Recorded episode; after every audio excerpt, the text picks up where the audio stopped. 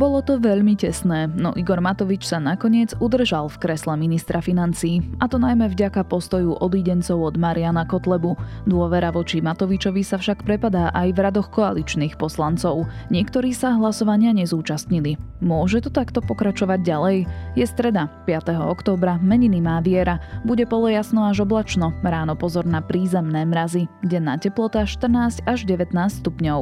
Počúvate Dobré ráno, denný podcast denníka Sme s Janou Maťkovou. Viete, ktorá platobná karta je dokonale šetrná k prírode a má nulovú uhlíkovú stopu? No predsa tá, ktorá sa nevyrobí. Aj vy môžete pomôcť planéte s kreditkou Mastercard bez plastu od VUB banky. Je šetrná nielen k prírode, ale aj k vašim peniazom. Navyše ju vybavíte do 48 hodín a bez poplatku. Získajte kreditku Mastercard bez plastu, ktorá existuje len vo vašom mobile. VUB banka. Vstúpte prvýkrát v histórii do spoluvlastníctva s nami, zakladateľmi fondu kvalifikovaných investorov JNT Arch Investments. A každé vaše ďalšie ráno bude ešte lepšie ráno. JNT banka. Expert na investície. S investíciou do fondov je spojené aj riziko.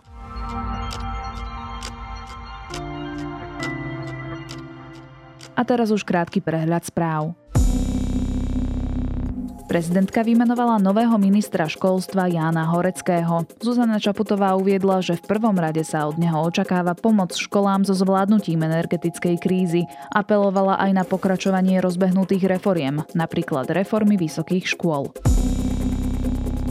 Hromadné výpovede podalo vyše 2100 lekárov z 31 slovenských nemocníc, oznámil predseda lekárskych odborov Peter Vysolajský. Niekde sa k lekárom pridali aj sestry. Poslanci by mali o zvýšení platov zdravotníkov rozhodnúť dnes podvečer.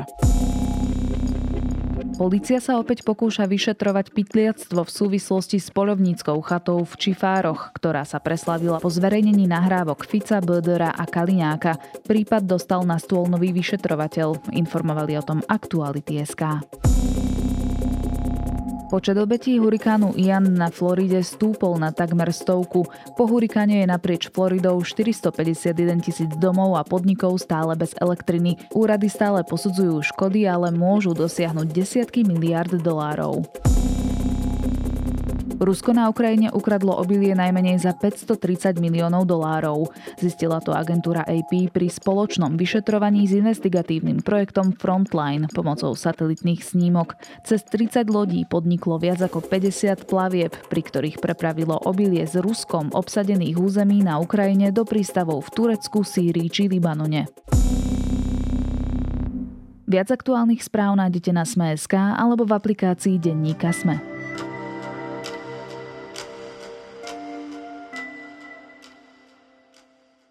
Igor Matovič odvolávanie v parlamente ustál, i keď mal na mále. Za jeho odchod z postu ministra financií hlasovalo 73 poslancov. Na odvolanie bolo potrebných 76 hlasov. Skupinka troch odídencov z LSNS totiž otočila a napriek svojim doterajším hlasovaniam odvolanie Igora Matoviča nepodporila. Je to začiatok novej koalície s fašistami? Prečo z hlasovania odišlo niekoľko koaličných poslancov? A dokedy sa dá vládnuť takto ďalej? Budem sa pýtať Petra Tkačenka, komentátora denníka SME. Budeme hlasovať návrh prednesený spoločným spravodajcom. Prosím, prezentujme sa a hlasujeme. Všetkým funguje hlasovanie.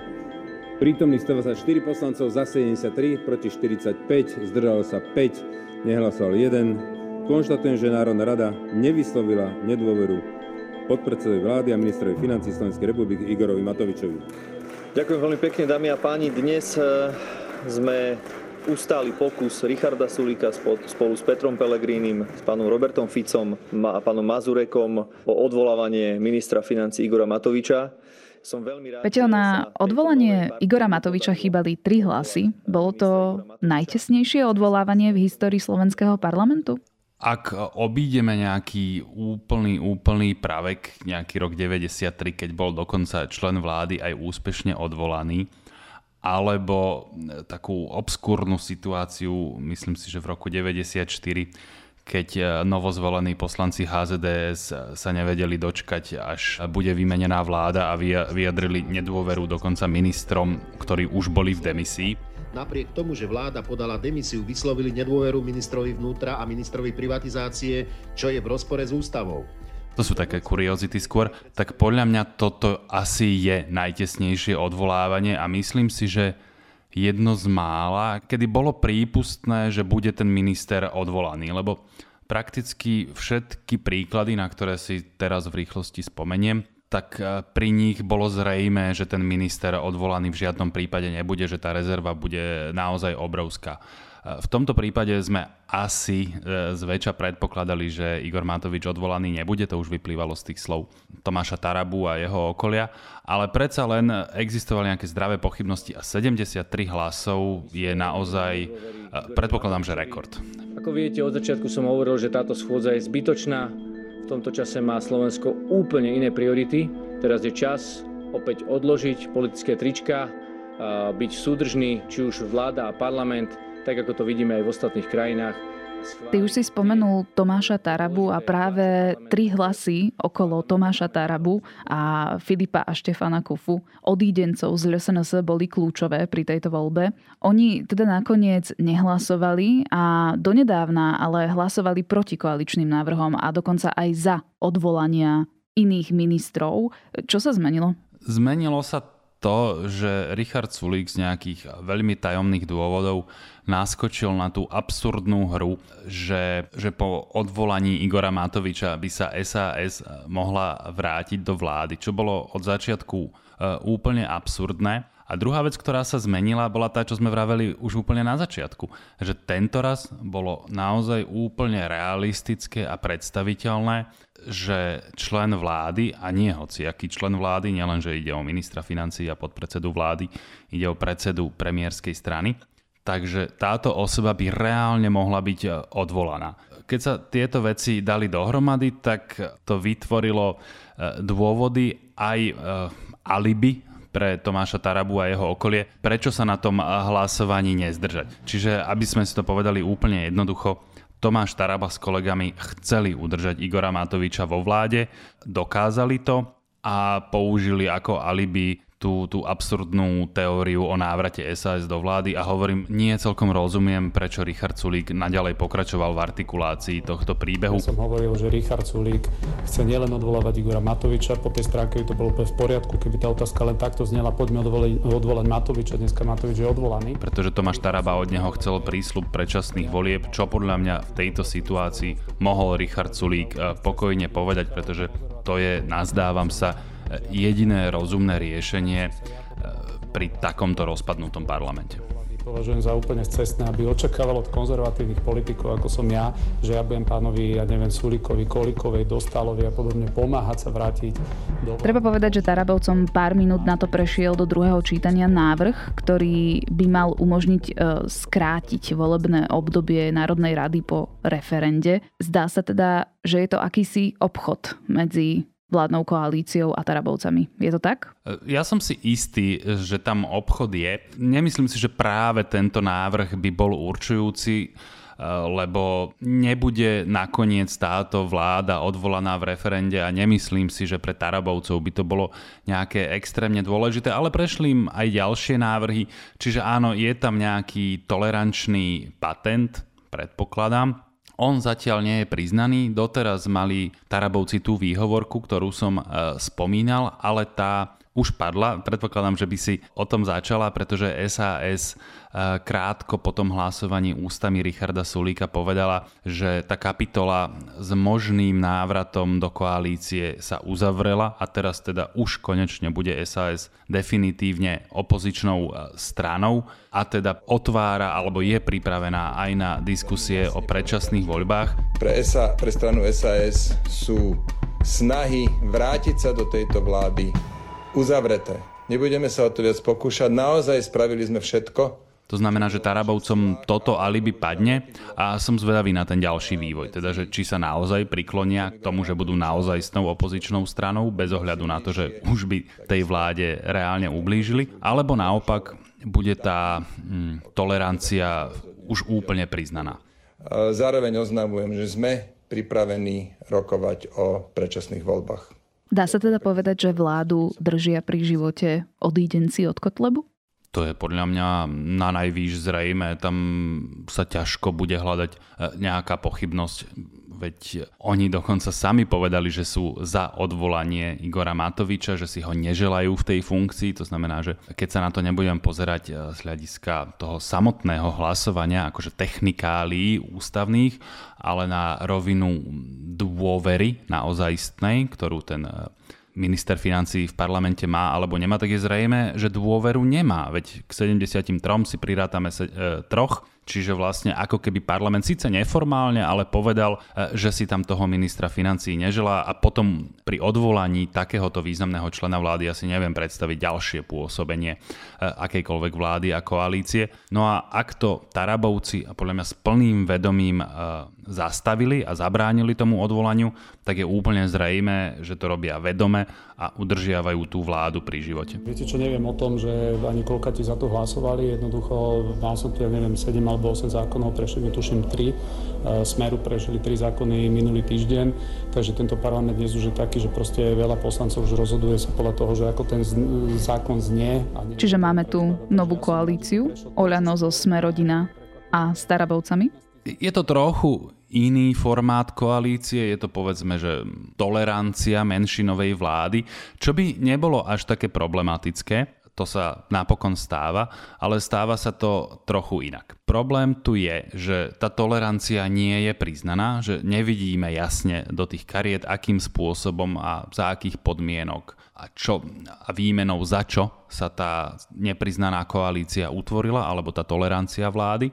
A druhý vážny problém je, že ide o poslancov zvolených na kandidátke LSNS a tu sa nebojíme povedať, že to je svojím spôsobom volebný podvod. Dajme nabok teraz Sme Rodinu, tá bola k akýmkoľvek extrémom doteraz pomerne tolerantná, ale ostatné koaličné strany, menovite OĽANO a Za ľudí, tak tí sa voči spolupráci s poslancami LSNS vyjadrovali jasne kriticky, nepripúšťali také niečo. A budeme otvárať oči vašim voličom. A poprosím aj všetkých vás, nebojme sa fašistov nazývať fašistami. Budeme im hovoriť pána Kotlebu? Nie, fašistu Kotlebu. Budeme im hovoriť, že ľudová strana naše Slovensko, v čom to je ľudová strana? To sú odporní fašisti. Čiže ak sa také niečo deje, tak je to podvod na voličoch, nelegitímna vláda, nech si už každý vyberie výraz, aký presne chce, ale je to vláda alebo koalícia, o akej voliči pred voľbami v žiadnom prípade neboli informovaní. A nevyvinula sa z nejakej nevyhnutnosti po voľbách a teraz s dovolením trochu odbočím, lebo niekto by povedal niečo podobné o koalícii v roku 2016, že takou bola, keď sa stretli v jednej koalícii Róbert Fico, Béla Bugár, Andrej Danko a Radoslav Procházka. Akurát ja si vtedy pamätám, že vlastne koalícia pri dodržaní všetkých predvolebných sľuboch sa nedala zložiť. Aj tá akože dobrá, akože pravicová koalícia, o ktorej všelikto sníval, premiérom Richardom Sulíkom, aj tam by sa predsa stretli SNS a Most-Híd a nikomu to neprekážalo. Jednoducho bola zhoda, že vyšiel taký parlament, kde sa to normálne urobiť nedá a preto napríklad Daniel Lipšic, ale aj ďalší, tí akože zástupcovia lepšieho Slovenska hovorili, že žiadne predčasné voľby nemôžu byť, za týchto okolností je povinnosťou politikov sa dohodnúť. No, čiže, aby som to skrátil, po voľbách to viem pochopiť, že takto sú rozdané karty a snažíme sa okolo toho, z toho, čo nám voliči dali, niečo uvariť. Ale toto nie je ten prípad. Oni sa uprostred volebného obdobia rozhodli, že pošľapú sľuby, na ktorých im údajne záležalo a zostavili proste podvodnú koalíciu. Ospravedlňujem sa, že som to tak dlho, ale ležalo mi to na srdci. A to koaličným poslancom nevadí? Lebo tak ako si spomínal, mnohí z nich v minulosti hovorili, že kolaborácia s Republikou, Kotlebovcami alebo ich odídencami je pre nich červená čiara. Ono im to zjavne prekáža. Otázka je, či im to prekáža dostatočne. Ja si tu pomôžem slovami poslanca Juraja Šeligu zo strany Za ľudí, ktorý sa tváril, že zvažuje vyjadrenie nedôvery Igorovi Matovičovi a že to jeho pôsobenie a spôsob, akým táto koalícia spolupracuje s LSNS, respektíve poslancami zvolenými za LSNS, že mu prekážajú. No ale napokon po dlhých úvahách a zvažovaní dnes dospel k rozhodnutiu, že jedna osoba nestojí za pochovanie vlády, čím vlastne povedal, že Igor Matovič môže robiť úplne hocičo, lebo tá vláda je dôležitejšia. No a podobne si myslím, že sú na tom tí ostatní, tak povediac, nespokojenci. Je svojím spôsobom chválihodné, že aspoň vnímajú, že je to problém a že sa neúčasťou na hlasovaním nejakým spôsobom prejavili a dali najavo Igorovi Matovičovi, že to je problematické. Nesúhlasíme s tým, aby líder OĽANO pokračoval v agresívnej komunikácii, či už smerom k demokratickým poslancom parlamentu, alebo voči novinárom.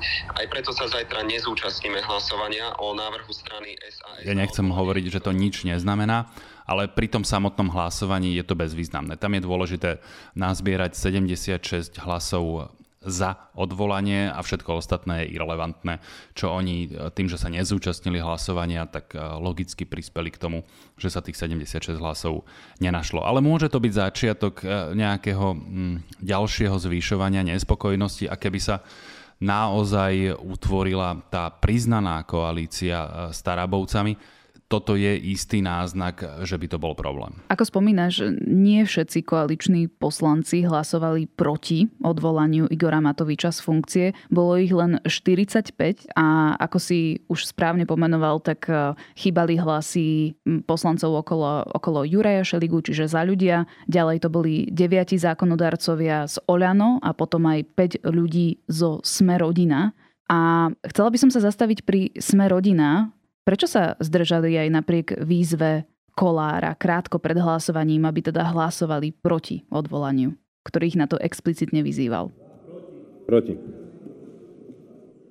To sa neodvážujem celkom hádať. Samozrejme, tam bude ten faktor, že SME Rodina sa svojím spôsobom snaží a treba povedať, že pomerne úspešne štilizovať ako takí nie celkom členovia tejto vlády. A myslím si, že toto hlasovanie je toho súčasťou toho širšieho programu, aby v prípade, keď to bude nutné, sa mohli nejakým spôsobom od tej vlády dištancovať a izolovať, ale zároveň, aby si tým, že nehlasovali za odvolanie Igora Matoviča, aby si udržali svoje miesto v koalícii. Takže toto sa mi zdá, že je taký z ich pohľadu zdravý kompromis. Oni tiež vnímajú, že Igor Matovič je veľmi konfliktná a veľmi neobľúbená osoba, no nikto si s ním dnes nechce až tak veľmi špiniť prsty. Ak z toho majú byť nejaké politické zisky, tak je možné urobiť obchod, ale nejako veľmi sa k nemu hlásiť. To asi nechce nikto, komu je drahá jeho politická koža. Za ľudia aj 9 poslancov OĽANO, ktorí sa nezúčastnili na odvolávaní Igora Matoviča, hovorili, myslím si, že dosť priamo, že im prekáža retorika Igora Matoviča. Kritizovali útoky na prezidentku, ale aj na médiá, ktoré Matovič prirovnal k hitlerovským novinárom. Toto sa dialo v 30. rokoch minulého storočia. Vtedy tí žurnalisti boli trošku iní. Ale Hitler mal presne takýchto novinárov, ktorí mali vzorce, mali... Zoberie si z toho Igor Matovič niečo? ...s verejnou mienkou a na konci dosiahli svoje. Som si takmer istý, že nie. Totiž on sa díva len tak povediac na výsledky. A on teraz vidí, že odvolaný nebol a on to považuje za svoje osobné víťazstvo. Z toho, čo som videl na Facebooku, tak sa z toho zjavne teší. Vôbec si nepripúšťa, čo to v skutočnosti politicky znamená, že proti jeho odvolaniu bolo dokonca ešte o 3 poslancov menej ako v prípade Romana Mikulca a to je teda už naozaj čo povedať. Som si istý, že pre neho to bude skôr výzva, aby to ešte ďalej šponoval, tak ako to bolo aj v minulosti, napríklad v prípade toho jeho balíčka a obviňovania všetkých okolo, že to v skutočnosti oni hlasujú s fašistami, keď nehlasujú za jeho návrh a podobne. A Eduard Heger? Nie je to pre neho jasný odkaz, že koaliční poslanci sú už unavení z konania Igora Matoviča? Ja mám vážne pochybnosti, že Eduard Heger dokáže vnímať takéto nuancy. Pre ňo je dôležité, že je premiérom dnes, že ním bude aj zajtra, pri najmenšom nominálne. On sa jednoducho zmieril s tým, že jeho politický vplyv doma sa rovná nule a že jeho kariéra je závislá od spolupráce s Igorom Matovičom a tomu bude podriadovať všetko. Tým nechcem povedať, že je mu to úplne doslova ľahostajné, akým spôsobom vystupuje Igor Matovič. Asi by bol radšej, keby tam mal niekoho kultivovanejšieho, ale to je obchod, ktorý on urobil so svojím svedomím, tak povediac, a nemyslím si, že by na ňom niečo menil, nemyslím si, že by vyvíjal nejaký silnejší nátlak na to, aby sa veci zmenili. Bude jednoducho spokojný s tým, ako to je. SAS už minulý týždeň avizovala, že toto bude prvý a posledný pokus o odvolanie Igora Matoviča z ich strany a po včerajšom hlasovaní Richard Sulík oznámil, že sa už nebudú snažiť dostať do vlády a teda budú riadna opozičná strana, že budú podporovať iba tie návrhy, s ktorými budú stotožnení a že chcú začať rokovať o predčasných voľbách. Koľko času ešte dávaš súčasnej menšinovej vláde? Povedal by som, že sa to ťažko odhaduje, ale myslím si, že už v nejakom dávnejšom rozhovore som niekomu povedal, že vidím to tak, že do konca roka zhruba. A nie preto, že mám po ruke niečo hmatateľné, kde by sa to malo zlomiť, ale toto rozhodnutie SAS, že už sú pripravení na predčasné voľby, je svojím spôsobom takzvané game changer v tom zmysle, že to berie to spomínané alibi Tarabovcom a oveľa ťažšie sa im teraz bude skrývať za to, že bránia návratu SAS do vlády. Neviem, ktorý presne okamih to bude, keď sa to zlomí. Inštinkt mi hovorí, že vláda v takomto oslabenom postavení, keď jej ide po krku toľko strán, tak musí nevyhnutne naraziť na nejaký okamih, na nejaký problém, cez ktorý to už proste nepôjde pretlačiť. A nepýtaj sa ma teraz, ktorý presne to bude, ale nejaký príde. Tá vláda bude musieť presadzovať opatrenia náročné, niekedy neobľúbené, ktoré bude potrebovať pomerne veľkú podporu a keď ju nenájde, tak jednoducho už budem musieť rezignovať. Ja predsa len skúsim hlasovanie o štátnom rozpočte alebo návrhy zmierňujúce energetickú krízu? Vidíš, konkrétne rozpočet si myslím, že prejde. Prečo? Z viacerých dôvodov, už len preto, že to bude minister financií veľmi chcieť. A keď minister financií veľmi chce, tak dokáže takmer nemožné, to poprvé. Po druhé, dá sa tam trochu tancovať s tou neúčasťou. Vieš, že v tomto prípade nepotrebuješ získavať nejakých že tvrdých 76, nedaj Bože 90 hlasov. Potrebuješ jednoduchú väčšinu prítomných v pléne a to sa dá nejakými obchodmi, dohodami v zákulisí, to sa dá nejako zariadiť. Takže myslím si, že toto sa ešte Igorovi Matovičovi podarí, ale súhlasím, že keby sa mu to nepodarilo, tak to by bola konečná. To si podľa mňa žiadna vláda nevezme na svedomie, že by išla do ďalšieho roku s neschváleným rozpočtom v provizóriu, lebo to by bolo naozaj čisté peklo, takže v takom prípade by sa zrejme uzavrela dohoda, že jedným ťahom sa v dvoch krokoch schvália predčasné voľby a potom rozpočet. Myslím si, že to bude nejaká iná udalosť, ale to sa naozaj v tejto chvíli sa mi to veľmi ťažko odhaduje.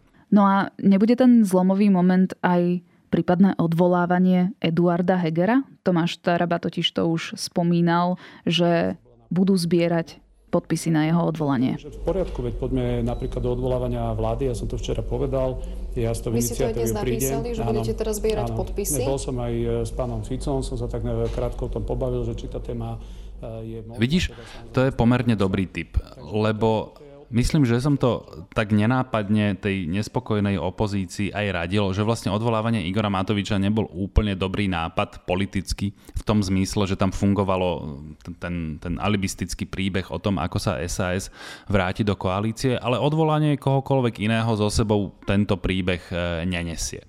A Eduard Heger ako predseda vlády je ideálna osoba, ktorej v tomto prípade treba vyjadriť nedôveru, pretože on tam v skutočnosti drží napríklad toho Igora Matoviča, on mu umožňuje páchať tie zločiny. Veľký otáznik je, či sa tá väčšina naozaj nazbiera, lebo teraz bude chvíľu trvať. To, čo my vieme totiž, je len to, že Tarabovci uvažujú, alebo že avizovali, že chcú vyzbierať podpisy pod ten návrh, čiže oni sa najprv musia vyzbierať a potom sa uvidí, či všetci budú ochotní za to hlasovať.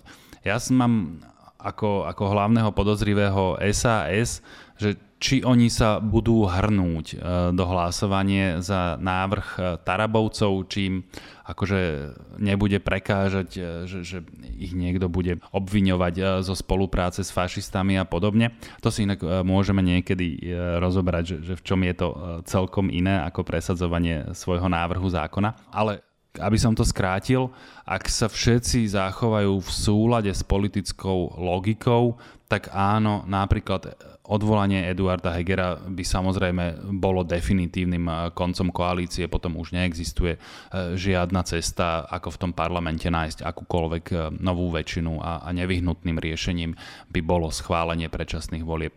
A ja som bol ináč prekvapený, že nikoho nenapadlo napríklad odvolávať aj predsedu parlamentu. To by bolo niečo veľmi podobné. Tam to síce nemá také ústavnoprávne dôsledky, že by bolo treba znova zbierať väčšinu pre vládu, ale som si istý, že napríklad odvolanie Borisa Kollára z funkcie predsedu parlamentu by on osobne jednoducho nezniesol a okamžite by sa pridal k tej časti, ktorá je za predčasné voľby, a v tom okamihu, keď už máš 90 a viac hlasov, čo by bolo, tak ich máš fakticky 150. Potom už to nikto nebude brzdiť, lebo je to proste nezastaviteľné. Ak by mala SAS problém s návrhom Tarabovcov a prišiel by s rovnakým návrhom na odvolenie Eduarda Hegera napríklad Hlas, tak aká by bola pozícia SAS? Vieš čo, toto už naozaj veľmi špiritizujeme. To sa to dá. Ťažko sa to hľadá. Je vidno, že Richardovi Sulíkovi naozaj trvá veľmi dlho, kým si vyloží tie politické karty a pochopí, čo sa vlastne stalo. Preto mu tak dlho trvalo pochopiť, že treba hlasovať za odvolanie Igora Matoviča. Preto mu tak dlho trvalo, kým pochopil, že je naozaj v opozícii. A preto mu aj tak dlho trvalo, aby pochopil, že takáto menšinová vláda bez šance nájsť legitímnu väčšinu má nebyť a treba to riešiť predčasnými voľbami. Takže je pokojne možné, že aj tieto okolnosti budú Richardovi Sulíkovi ešte nejaký čas ležať v hlave a žalúdku a netrúfam si odhadnúť, kedy dospeje k tej logickej koncovke, že to vlastne treba robiť takmer akýmikoľvek prostriedkami. Bolo to dlhšie, o to úprimnejšie. Ako rozhodnete, tak bude. Povedal som všetko, čo som povedať chcel. Možno niečo som povedať nemusel. Ešte raz sa ospravedlňujem Jurovi, Šeligovi. Tak uvidíme, ako to nakoniec dopadne. Budeme to všetko sledovať aj na Sme.sk a isto to budeme neskôr aj komentovať. Napríklad s Petrom Tkačenkom, ktorý bol dnešným hosťom Dobrého rána.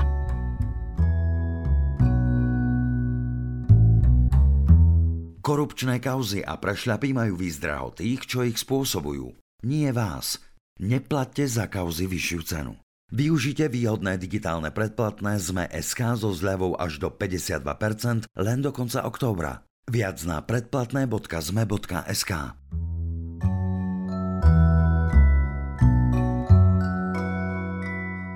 Mesto na kopci alebo City on a Hill je krimiseriál, ktorý vás prevedie do Bostonu na začiatok 90. rokov. Vyšetrovanie jednotlivých prípadov si medzi sebou prehadzuje polícia, FBI či prokuratúra a naráža na všade prítomnú korupciu, rasizmus, drogy a nekalé praktiky. A samozrejme ani hlavní seriáloví predstavitelia nie sú neviniatka a morálne autority. Ak hľadáte niečo na predĺžujúce sa jesenné večery, Mesto na kopci je ten správny seriál. Zatiaľ vyšli 3 série na HBO Max. A máme tu aj tipy na podcasty. Dnes vychádza nový Zoom a vedátorský podcast. Na dnes je to všetko. Počúvali ste Dobré ráno, denný podcast denníka SME s Janou Maťkovou. Počujeme sa opäť zajtra.